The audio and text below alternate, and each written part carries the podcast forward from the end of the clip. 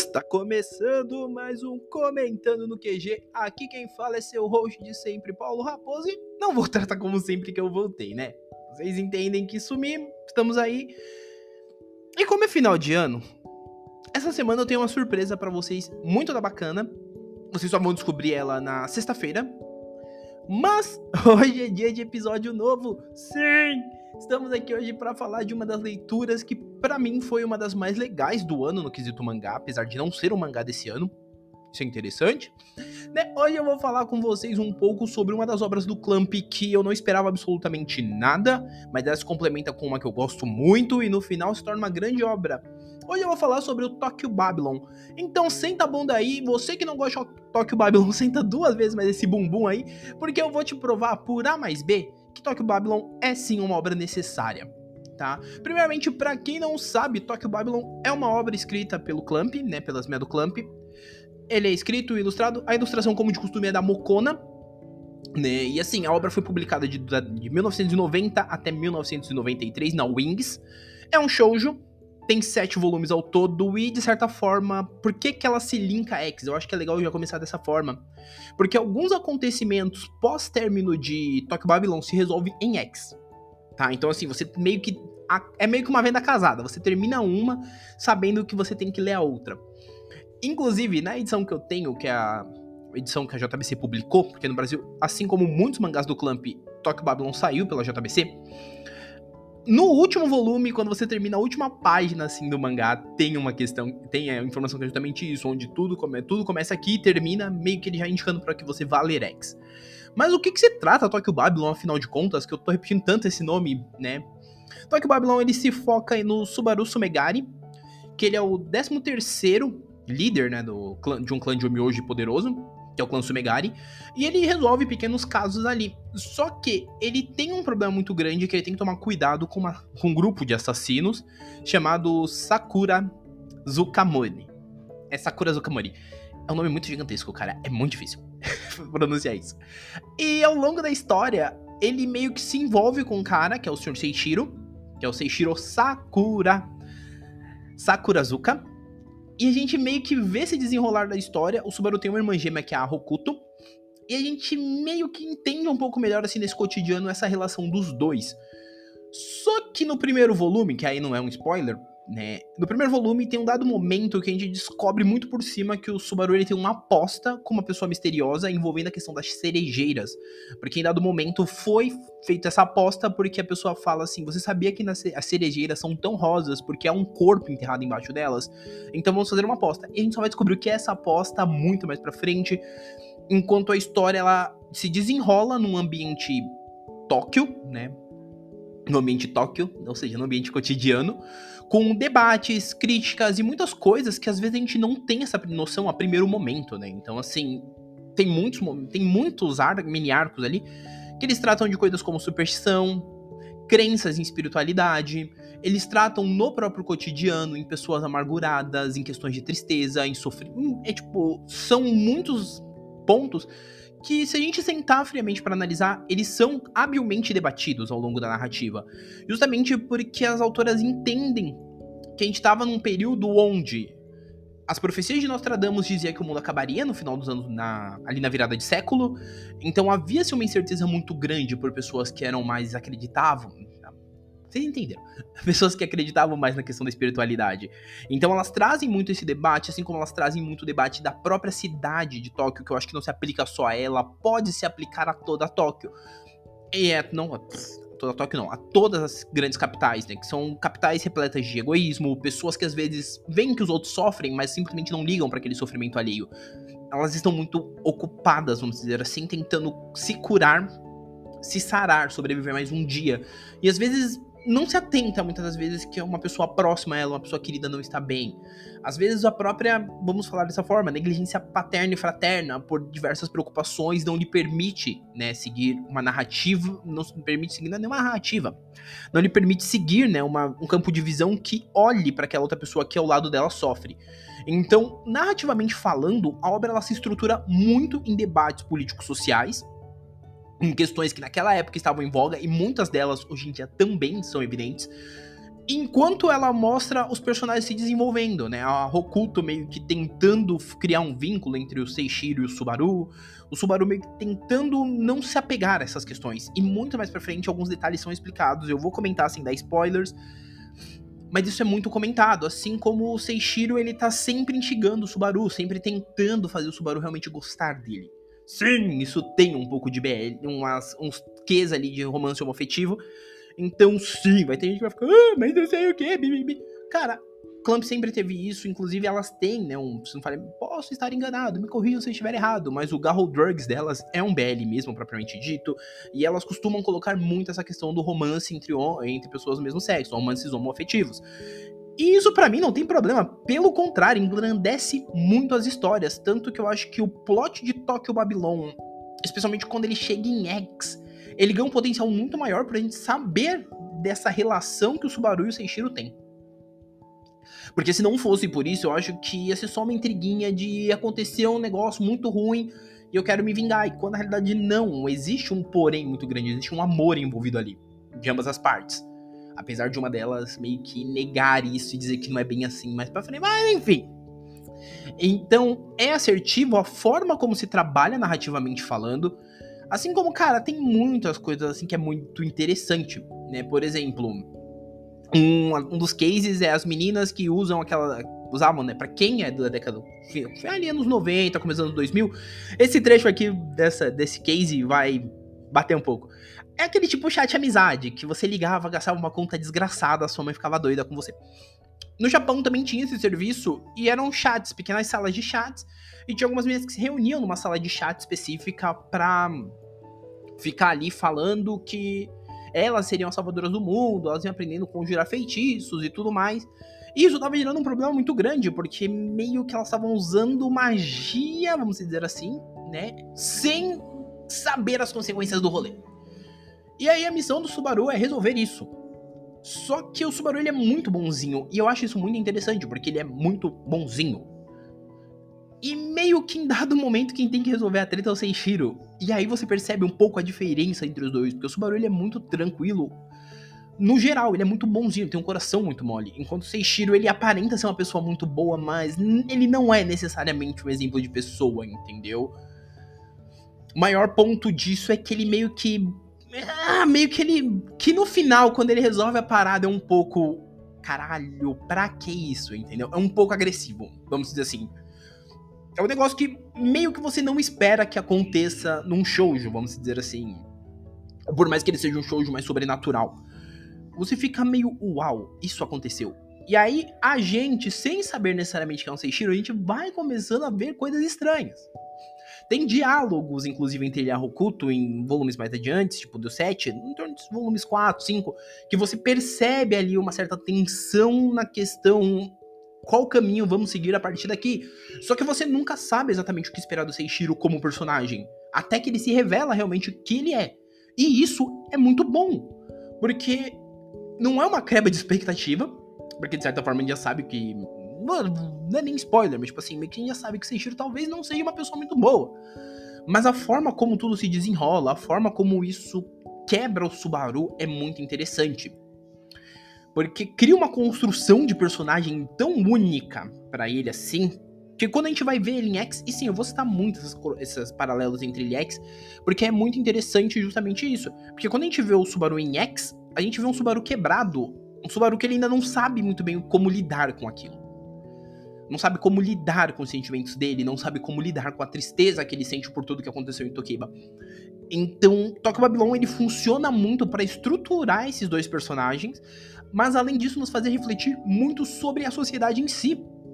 Né? Tem, um, tem um, por exemplo, um capítulo, por exemplo, que a mina ela sofre para não gerar um problema muito maior, apesar do podcast ele já ser um explícito, eu vou usar o termo mais assim tranquilo. Ela sofre um abuso, vamos colocar assim. Ela é abusada e meio que todo mundo na região sabe. Assim como 90% dos BO das regiões assim pequenas sabe que todo mundo sabe, mas às vezes finge não saber. E nisso essa mina ela tá tão abalada psicologicamente por ter sofrido abuso e tudo mais que ela deseja sumir. E ela simplesmente entra em coma. E ao mesmo tempo que ela entra em coma, o Subaru ele sonha com uma menina quando ele era pequeno que a menina disse que não gostava dele porque ele era estranho.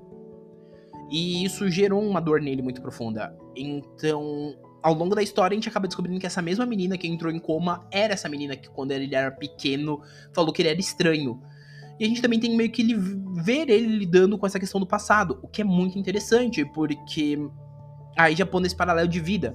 Quantos de nós às vezes não nos encontramos com pessoas do nosso passado que às vezes falaram, fizeram algo que nos machucaram, e a gente meio que tem que lidar com esse processo de cura, entendeu? Porque, tipo assim, ele teve meio que entender a menina, né? A menina que tava sofrendo, e se permitir perdoar ali, vamos dizer, essa situação, meio que perdoar aquele acontecimento do passado, até porque ela explica, né? E eu acho muito bonitinho ela explicando, depois que ela fala assim: eu falei aquilo, mas não foi para dizer que eu não gostava de você. Eu gostava, só que eu não sabia como expressar aquilo. Que é a famosa inocência de criança que às vezes machuca. Então a forma como todos esses casos, né? Eu citei dois, né? Citei o da, das meadas do telefone e esse. Se dão junto com vários outros, é muito interessante justamente pela forma como ele é trabalhado. Até porque todo o consenso ali de capítulos, né, de volumes, 5, é, os 5, 6 e o 7, especialmente o 6 e o 7, eles trabalham de uma forma tão linear assim com respostas, que quando chega no final, ali perto do final do 7, você já tá assim, mano, uau. Então é tudo isso. E aí, quando vem tudo isso, ele vem com uma carga de drama, assim, e sofrimento muito grande. E é bem interessante, justamente porque, como eu disse, repetir, interei, interei, interei, é trabalhado tudo isso no X. Que aí eu vou citar um pouco de X. O Subaru, no X, como eu disse, ele tá mais. Ele tá quebrado, ele não tá sabendo muito bem lidar com, isso, com esses sentimentos. E tudo que ele quer é meio que revenge, é vingança. Eu ia usar revenge, mas. Né, estamos aqui no Brasil, para que usar inglês? Ele quer vingança por tudo que aconteceu. Mas, de certa forma, para quem o X vai entender isso, que em alguns momentos ele acaba sendo meio que a bússola de bom senso pro Kamui não agir de forma muito impulsiva.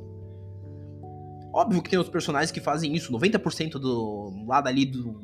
do lado ali do Kamui, né? Do Dragões do Céu, eles agem meio como uma bússola pro Kamui não fazer merda.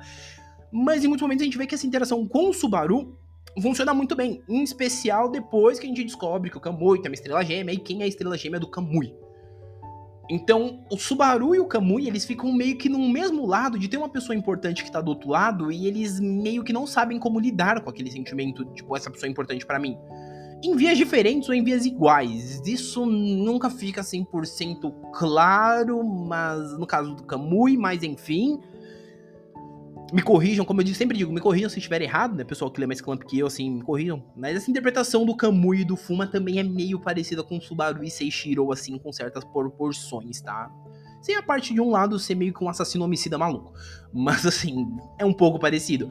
Então, a forma como elas constroem uma narrativa aqui para na obra seguinte delas, né? Vamos dizer assim, desenvolver é bem interessante. Um ponto que eu acho mais legal de tudo isso é justamente o fato das revistas que saíram as obras ser diferente, né? Porque Tokeba, Tokeba ele sai na Wings. Já o X, ele sai na Aska. Então, tipo assim, meio que os personagens migram de revista, mas você precisa ter lido aquilo. E isso é um ponto interessante também, porque o Clamp Collection, para quem não conhece, é um rolê que tá saindo atualmente do Clamp que tá meio que revisitando as obras tal, com capas redesenhadas. E Tokeba saiu antes de X, pra vocês terem uma ideia. Como um meio conecta o outro e se torna importante e as suas devidas proporções, você ler Tokyo Babylon e depois ler X torna alguns momentos, especialmente ali no volume 15, muito emblemáticos e muito explicativos. Eu tô dizendo isso como uma pessoa que leu as duas obras, mas só que eu li X antes de ler Tokyo Babylon inteiro. Então, quando eu cheguei em dado momento do Tóquio, eu olhei e falei, cara, isso faz muito sentido agora em X. Porque em X parecia uma coisa, tipo, ah, realmente, parece que ele gosta tal, e tananã.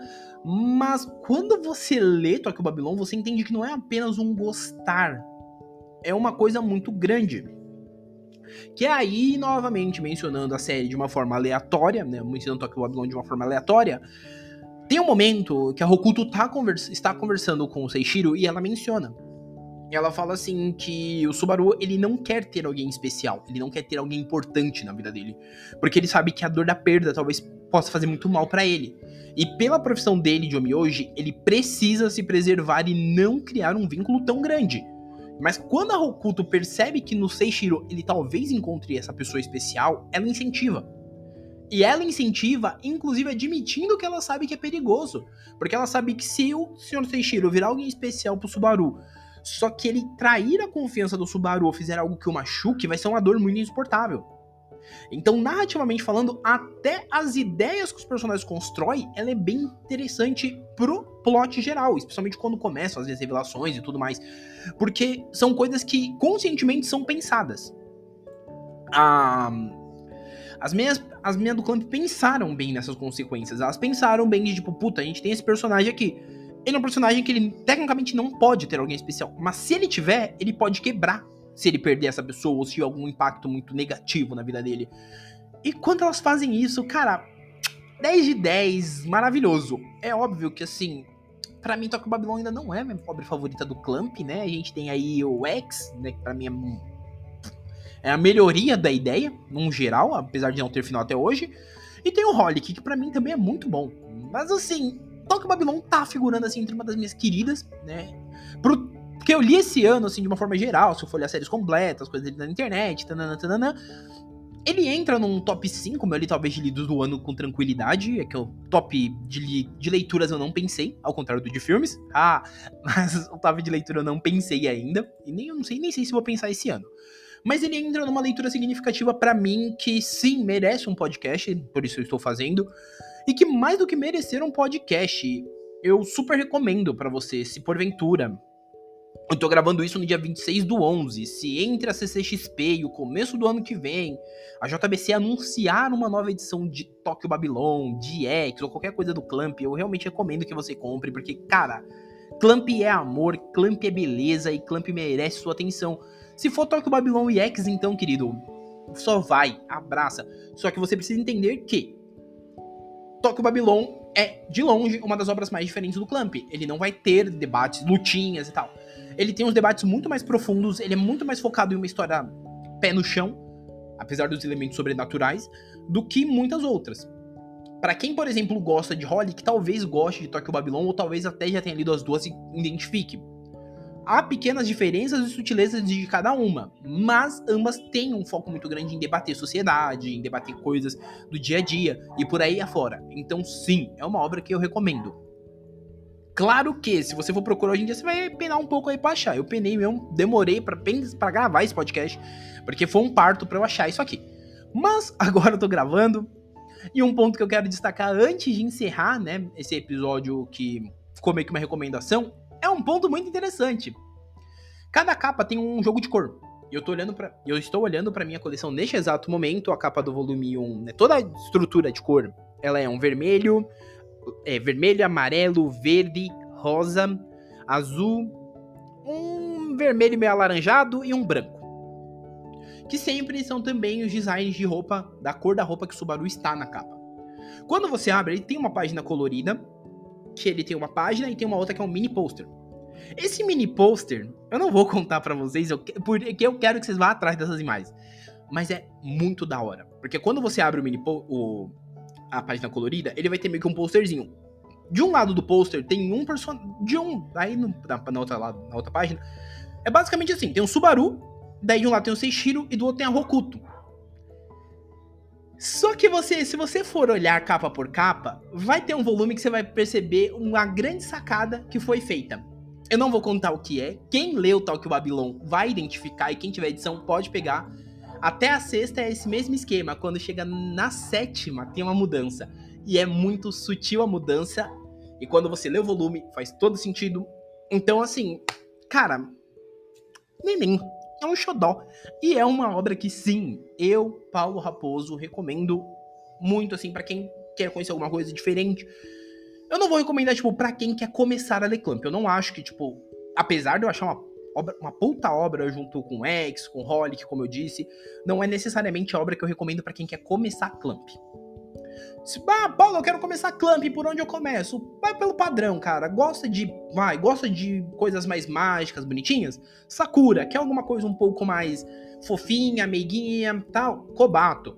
Puta, eu quero um Lutinha, Angelique Layer, ou até mesmo Tsubasa. Mas assim, Tokyo Babylon e, e Holly, que são duas obras assim que logo de cara talvez não clipe tanto, dependendo da sua idade, dependendo do que você goste. Tá bom? Feitas as indicações, agora vamos pro de sempre, uhul! essa semana eu quero deixar adiantado vocês que teremos episódios terça, quinta e sexta. Sim, vamos ter um episódio regular na sexta. Vocês não vão saber o porquê. Na verdade, vocês vão, porque é dia 1 de dezembro. Eu falei que dia 1 de dezembro a gente tem coisa especial. Inclusive, o episódio de sexta-feira, ele será muito mais cedo que o normal. O episódio de sexta, ele sai às 8 da manhã. Sim, ele vai sair 8 da manhã. Então já grava aí na sua agenda, sexta-feira, dia 1 de dezembro, 8 da manhã, teremos um episódio muito legal, que eu não vou contar para vocês o que é. Se você me segue nas minhas redes sociais, especialmente no meu Instagram, eu já dei um spoiler do que eu tô trabalhando, do que eu tô cozinhando. Então você já sabe o que tá para vir aí na sexta. Se você é um amigo meu muito próximo, que talvez esteja ouvindo esse episódio, você também já sabe, porque eu falei para você. Eu contei. Indiretamente, mas eu contei. eu mandei para você uma foto que especifica muito bem meu plano de sexta-feira. Mas se você não sabe e eu te, conseguir te deixar curioso, você vem para cá sexta-feira, 8 da manhã, que você vai descobrir. Talvez você vai concordar comigo, talvez. Talvez você vai discordar de mim, talvez. Mas é isso que é a vida, né? Mas se você tá chegando pela primeira vez, seja muito bem-vindo. Não esquece de seguir o podcast, se tiver sininho, ativa o sino também, porque você sempre vai ser notificado quando sair episódio novo, tá? Agora eu pretendo voltar com uma regularidade maior, tô tentando fazer isso, mas a vida adulta não me permite fazer isso com uma frequência tão absurda, infelizmente. Mas agora a gente tá aí voltando. Esse final de ano eu pretendo realmente já trabalhar bonitinho pra ano que vem a gente voltar num gás, numa estrutura, num pique, pá, numa pegada boa, num ginga moleque. Mas seja muito bem-vindo se você já conhece. Se você é velho aqui, Velho não, né? Se você é um velho conhecido nosso aqui do podcast, seja bem-vindo novamente a esse episódio. Fica aí com nós que essa semana tem episódio bacana. Já tô trabalhando algumas pautas futuras, inclusive.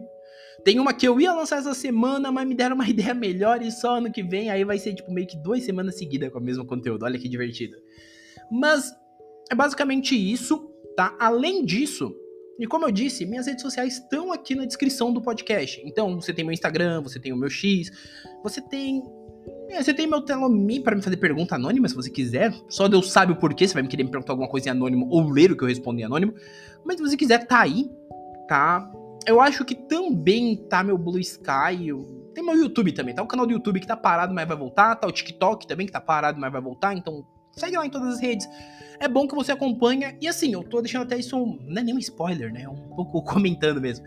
Mas lá a gente vai começar a ter alguns conteúdos diferentes. Talvez fotos, talvez algumas postagens mais de foto, tananã, tananã.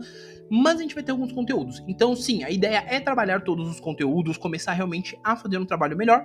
Então, vai lá me seguir. No Twitter, inclusive, você me ouve falando algumas groselhas, comentando CDs que eu ouvi e tudo mais. Então, é bem legal, tá? Então, vai lá seguir. Não esquece de indicar o podcast para um amigo, especialmente se você gostou desse. E Lucas, se você vai encher a merda do meu saco, porque esse episódio não tem uma hora de duração, eu vou dar na sua cara. Sim, é meu amigo que ele gosta de estar em todo podcast. E ele reclama da duração. Esse eu tô fazendo longo já para não dar spoiler de não dar spoiler da frente da série. Tá, mas assim, gente, por hora é isso. Um abraço e nós fomos.